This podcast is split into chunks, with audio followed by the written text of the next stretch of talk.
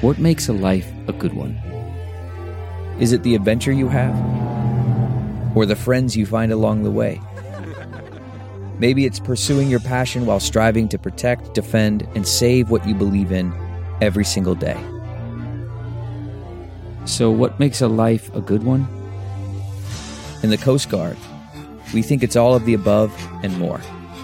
But you'll have to find out for yourself. Visit gocoastguard.com to learn more.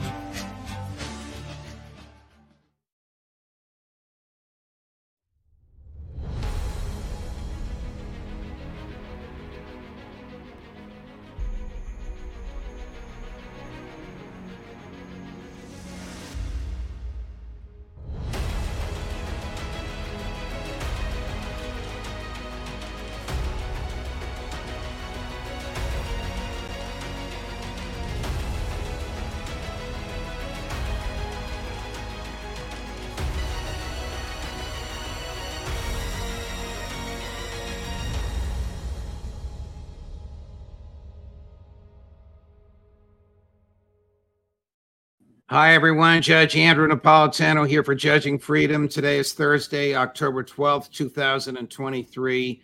Lieutenant Colonel Karen Kwiatkowski uh, joins us now. Apologies for the late start. Occasionally, there, you all know this, there are gremlins uh, in the internet. We think we uh, we caught them. Uh, Colonel Kwiatkowski, Karen, always a pleasure. Uh, welcome back to the show.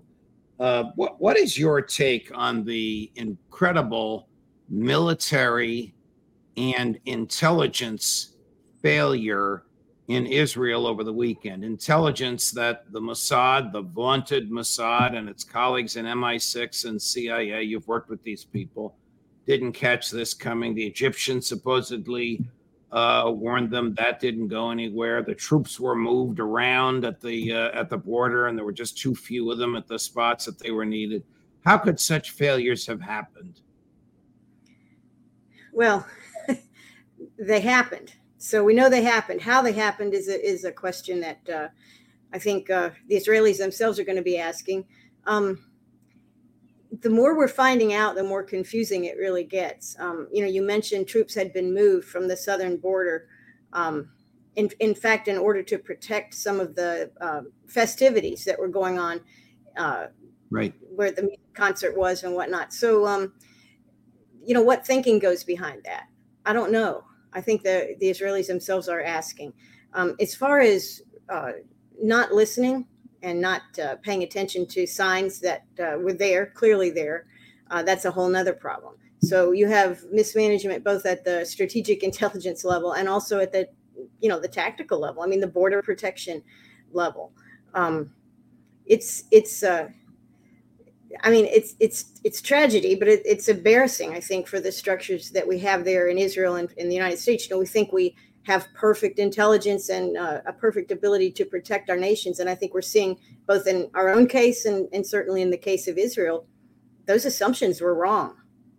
Tell us um, how intel works. I mean, if the Egyptian intel picked up something chatter, movement, uh, transportation of uh, ammunition, who would they call and who would make a decision whether or not to send that information up the food chain? Well, generally they'll call their counterpart. So um, the it's really pretty high up. I mean, lower level people don't necessarily uh, talk in between nations. It goes up to a pretty high level before they make that phone call. Um, why the phone calls either were not taken or were not um, given enough weight. This is hard to say, but I will. I do think just from what what we know about human nature, I think there is a lot of arrogance that uh, that impacts it. You know, you have people tell you things. You say, "Well, I know that. I don't need to hear that. Um, I already know. You know, we're the greatest defensive force on you know in the region. We don't right. need that but Karen, we're we're showing you uh, we're showing live live shots of uh, Gaza. Hmm. So it's uh, it's six hours uh, ahead ahead there, or seven hours. It's two o'clock here on the East Coast, so it's just nighttime uh, there, about nine in the evening. uh, and you can see the uh, explosions. Uh, the lower left is Tel Aviv. The the upper two across the top and the lower right uh, are Gaza. Uh, our friend and colleague Alastair Crooke said the same thing when he attributed the intel and military failures uh, to two things. The second of which was an over reliance on AI and an under reliance on human intelligence. And the first of which was arrogance, a belief that uh, we cannot be uh, penetrated. This was arguably, we'll get to Sy Hersh in a minute, uh, the, the, the piece you sent me from Sy. Uh, this was arguably the greatest intelligence failure in the history of, uh, of Egypt. Even the 67 war and the 73 war uh, civilians weren't slaughtered, uh, military uh, was attacked. Mm-hmm. Yeah. So let me jump ahead. Is Netanyahu finished? a lot of people think that he is, and certainly he um, walks a fine line in any case. I mean, he's had to compromise uh, in in ways of coordinating with people he wouldn't parties and groups that he wouldn't ordinarily coordinate with in order to retain power his popularity is um, has been shrinking for a long time, and people question his judgment, and not least of which, prior to this, the big news, of course, was uh, Netanyahu's attempt to uh, subjugate the uh, judicial system in in Israel. Um, and, and it looked to everyone that was watching it in Israel that he was doing this to protect his own hide. So, um, you know, that's not, uh, he's not well thought of before this. Uh, this uh, disaster this defense disaster, this intelligence disaster, whatever it turns out to be, is going to be on Netanyahu.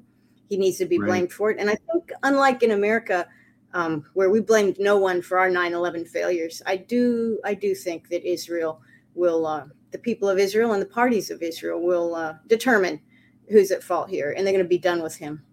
I would I would think it's hard for him to uh, his. Um, prime ministership to survive this conflagration. I don't think they're going to change horses. They can't have an election in the middle of this, but I can't see him staying on much beyond this. We have a clip I want to show you, Gary. So this is um, the Neil Cavuto uh, interview where um, Michael McFaul, who's the chair of the House uh, Foreign uh, Relations Committee, uh, is watching General Kirby answer questions. And the question is, uh, where the Israelis alerted uh, about this ahead of time. You're going to see two different answers from two different branches of the uh, American government, executive and legislative. Can you speak to the reports that Israel was warned by Egypt?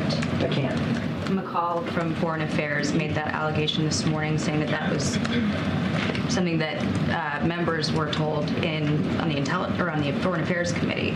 So has that been discussed at all, or is that something you're looking into? I can't speak to specific intelligence matters. Again, there will be a time to, to look back at this, as we always do, and we will. Right now, we're sharpening the intelligence gathering and cooperation and sharing with Israel, as we should, since they're involved in active operations, and we're making sure that they get the tools they need.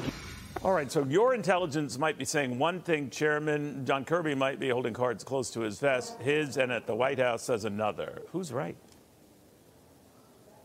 Well, we do know the Egyptian intelligence did uh, uh, uh, refer this to Israel, uh, and I can't get into any more depth. Than- wow, with with uh, thanks. the comfort of your favorite seat is now your comfy car selling command center, thanks to Carvana. It doesn't get any better than this. Your favorite seat's the best spot in the house. Make it even better by entering your license plate or VIN and getting a real offer in minutes. There really is no place like home. And speaking of home, Carvana will pick up your car from yours after you finalize your offer. Visit Carvana.com or download the app and sell your car from your comfy place. CarMax is putting peace of mind back in car shopping by putting you in the driver's seat to find a ride that's right for you. Because at CarMax, we believe you shouldn't just settle for a car, you should love your car. That's why every car we sell is CarMax certified quality so you can be sure with upfront pricing that's the same for every customer. So don't settle. Find love at first drive and start shopping now at CarMax.com. CarMax, the way car buying should be. To my uh, former colleagues and still friends uh, at Fox, Karen, for him to say, we do know that the Egyptian intel informed Israel, but he has a top security clearance and he's entitled to briefings on that. Did he just reveal uh, national security uh, secret information in that interview? Well, and you know, he's confirming what's in the news, um, which I don't think they really generally prosecute higher ups for. But um, yeah, he's he's probably speaking the truth. He, he's probably he's he's directly contradicting the White House, and um, that's I think that's important. And he's also putting fodder onto the uh, uh, discussion that uh, how did Netanyahu's government and how did how did its military fail in this regard? How did they uh, make such a mistake? Did Netanyahu's government provoke Hamas by continuing to operate a concentration camp for two and a half million people? well, you know, um, the history of Hamas is, as we know, and I think as many people know, um, is was an Israeli attempt to counterbalance uh, the Palestinian Authority uh, that they weren't unhappy with years and years ago, and so um, you know they, they get their own terrorist group. We, we Americans have been there. We've had our own terrorist groups uh, numerous times. Certainly, uh, our history after 9/11 was an example of where we uh, worked with a terrorist group that then turned against us. So I think it's it's uh, clearly that's part of it. Uh, did Netanyahu have something to do with that? I think historically he may have, which will again help to sink him but uh, yeah, the the provocations. Uh, I hate to say, um, there's a constant push from Israel to uh, expand territory, and this is not new.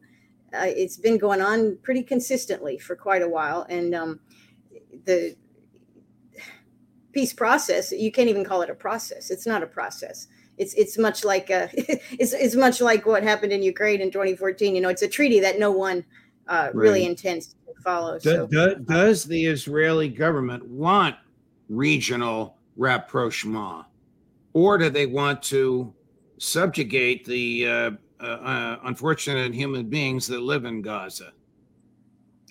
Well, to me, it's very clear when you talk about shutting off uh, water, uh, electricity, food, energy, transport, um, any of those things all at once uh, with no discussion of what it will take to um, lift those sanctions. And there's more than sanctions. That's that is a complete blockade. And you and you're talking about doing it in a place that that is already isolated, already like you mentioned, kind of a concentration camp of sorts. 2.3 million people living in a 22 square miles, something like that. So it's it's uh, uh, people that are densely packed together with everything they need being able to be shut off by the Israelis, and then the Israeli government has decided to shut it all off, um,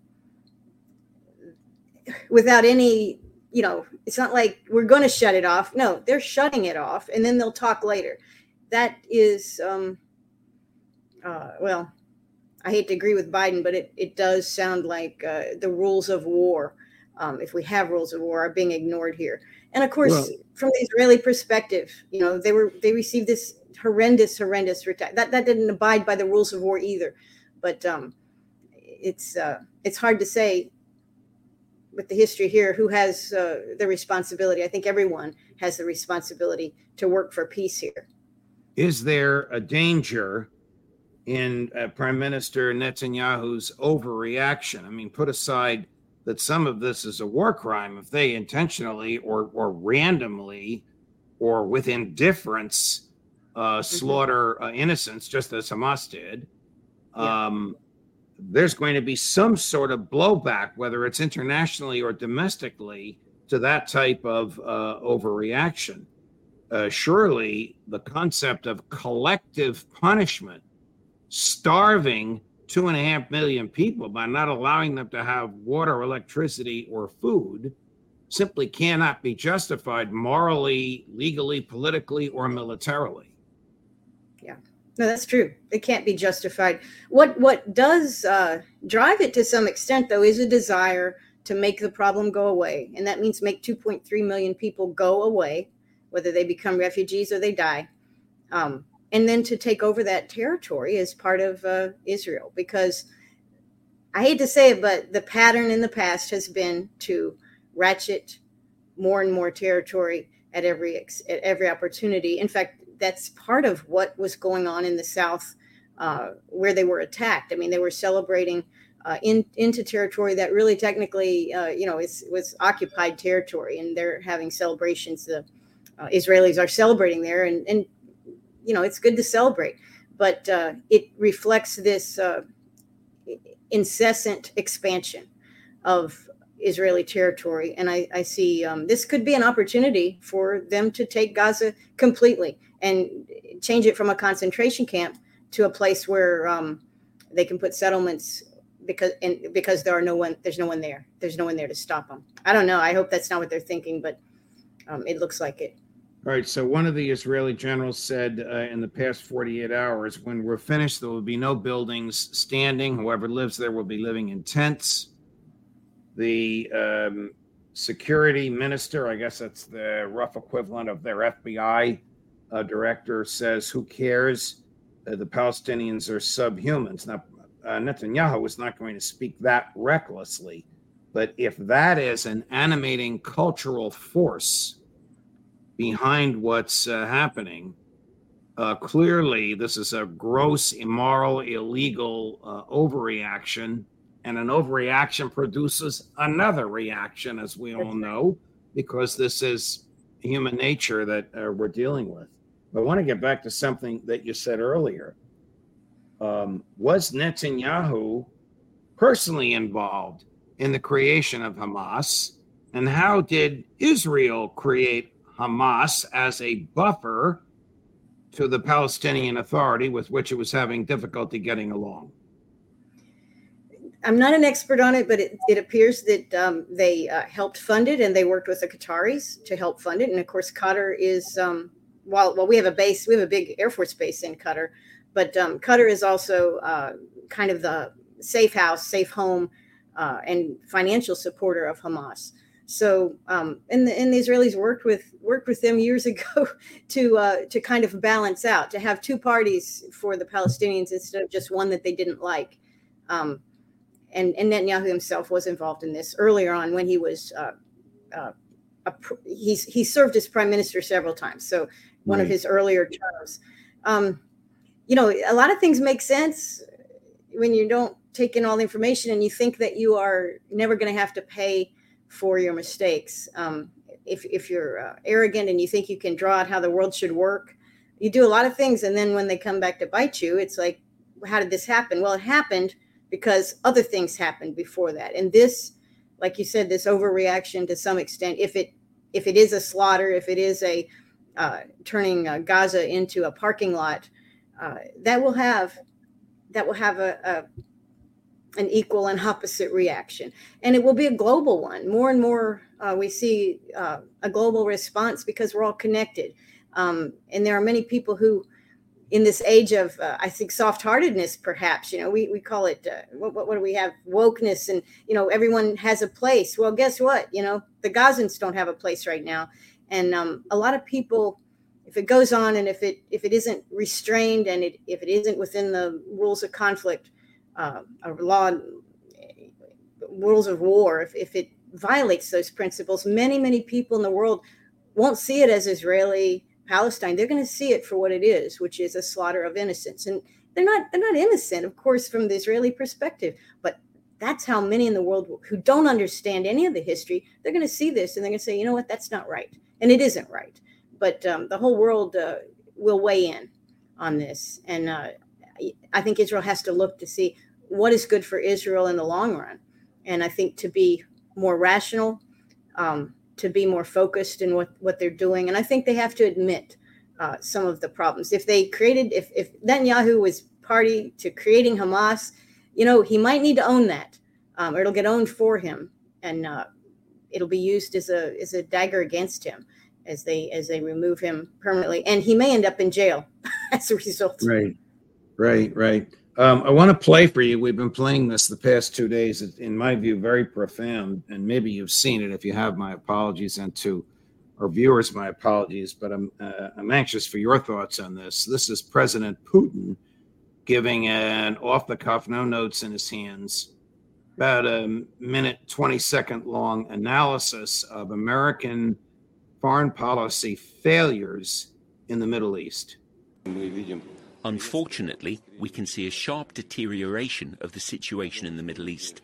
I think that many will agree with me that this is a clear example of the failure of the policy of the United States in the Middle East, which tried to monopolize the resolution of the conflict, but unfortunately wasn't concerned with finding compromises acceptable to both sides. On the contrary, it promoted its own ideas about how this should be done, put pressure on both sides, first on one side, then on the other, every time without taking into account the fundamental interests of the Palestinian people, bearing in mind, first of all, the need to implement the UN Security Council decision on creation of an independent, sovereign Palestinian state. One of our writers, uh, Aaron Erickson, says uh, Putin, as usual, is the only adult in the room. so true. And he, uh, well, he understands. He's he understands the history. He knows, as most people in the world kind of do, um, the U.S. Uh, relationship with Israel. You know, in America, sometimes we say, "Oh, Israel's the dog wagging the tail, or the tail wagging the dog." But in Israel, they think it the same way that we are telling them what to do. We're pushing them into this or that. Um, and so, by picking a side, which we have chosen a side, just like he said, um, we've approached it as if we will mandate a solution. And I, I do think it's interesting to hear President Putin talk about um, self determination uh, and the rights of uh, minorities. I like that. Uh, he appreciates that. And this is certainly right. an example right in our has, face. Has American foreign policy ever substantially or materially taken into account the rights of the Palestinian people? In, in the modern era, in the post 47 era? No, I don't I don't see that that they have. And I know even the way we're taught about the Palestinians. Um, first off, there's a substantial minority of Christian Palestinians. I learned that when I was like 50 years old. So um, that's not that's not communicated widely. Um, there's a sense that they are just uh, people um, that very much fit into the stereotype that we're hearing. This very negative, uh, uh, unworthy type people. That that's what is broadcast over in the United States. So it's understandable that Americans don't really know uh, what's going on there, and that is by that's a matter of policy. That is a matter of American policy. Uh, we pick sides, we choose winners, and we make the rules, and we make many, many mistakes and errors when we do that. Last uh, subject: uh, How will uh, this conflagration affect the United States' involvement with or interest in the Ukraine war? well, the interest in the Ukraine war has already dropped, and um, we just saw the Germans step up with a 1.1 billion in aid to kind of carry the Ukraine war through the winter. Um, I think the big thing will be uh, looking at it in terms of uh, all the weapons that leaked out, all the uh, soldiers and mercenaries and other people who caused problems throughout the world connecting from the Ukrainian war, where we've been funding them, and then finding some of those weapons, which it looks like we may, uh, in in the hands of Hamas, being used against our ally, which is exactly what we've seen numerous times uh, in the past when we've aided, we've picked a side, and we've sent weapons in. So. Um, I think we'll learn more about that. I don't see Americans becoming reinterested in uh, Ukraine at all. In fact, this this is actually, I'm sure this is Zelensky's worst day, and not because he's Jewish. I think it's his worst day because he realizes, you know, he's not going to have center stage, and and he, now he has to compete with our best ally for weaponry. Uh, Lieutenant Colonel Kwiatkowski, thank you again, as always, for your insight. Uh, deeply appreciated by uh, the many, many viewers and, commenters, and certainly by me. We'll see you again next week. Thank you, Karen. All the best. Thank you. You too. Sure. Uh, more as we uh, get it, let me just make sure, bear with me, that I have the schedule right here. Yes, Professor John Mearsheimer in just a few minutes at three o'clock Eastern and at four o'clock Eastern, uh, Matt Hoh. How did all this happen? How will it end? More as we get it. Judge Napolitano on Judging Freedom.